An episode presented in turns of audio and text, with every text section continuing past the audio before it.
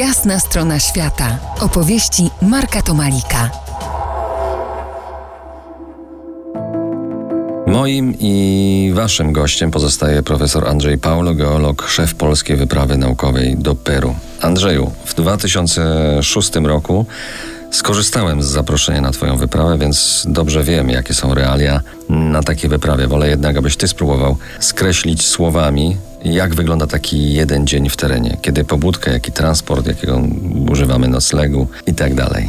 To jest tak, że zanim tam dojechałem na rekonesans, to nie bardzo sobie wyobrażałem, jak to będzie i sobie marzyłem, że będziemy wykorzystywać do oporu cały dzień, a dzień na tej szerokości geograficznej trwa tylko 12 godzin.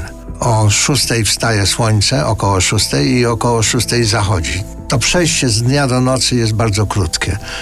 Więc w nieznanym terenie górskim nie należy utkwić do nocy, tym bardziej, że temperatura zaraz zacznie spadać.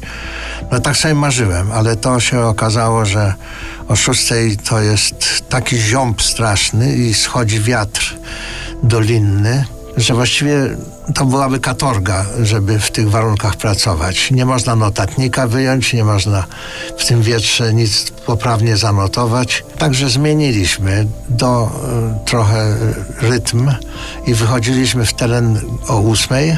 Wtedy jeszcze stąpaliśmy po zamarzniętych potokach, ale gdzieś tak w ciągu godziny, dwóch było już bardzo przyjemnie. Wstało słońce, grzało i wtedy zrozumiałem, że kiedyś uznawano, że Słońce jest Bogiem. Ono naprawdę przywraca życie skostniałemu człowiekowi.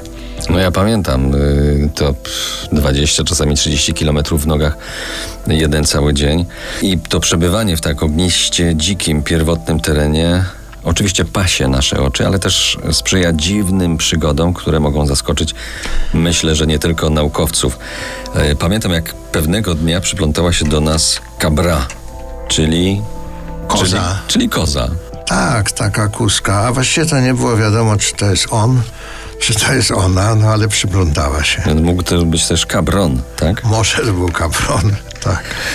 Dobrze, zostawmy teraz tą wyprawową kozę i posłuchajmy muzyki w RMF Classic. Niebawem powrócimy do Was i podywagujemy o ochronie środowiska. Zostańcie z nami po jasnej stronie świata. To jest jasna strona świata w RMS Classic.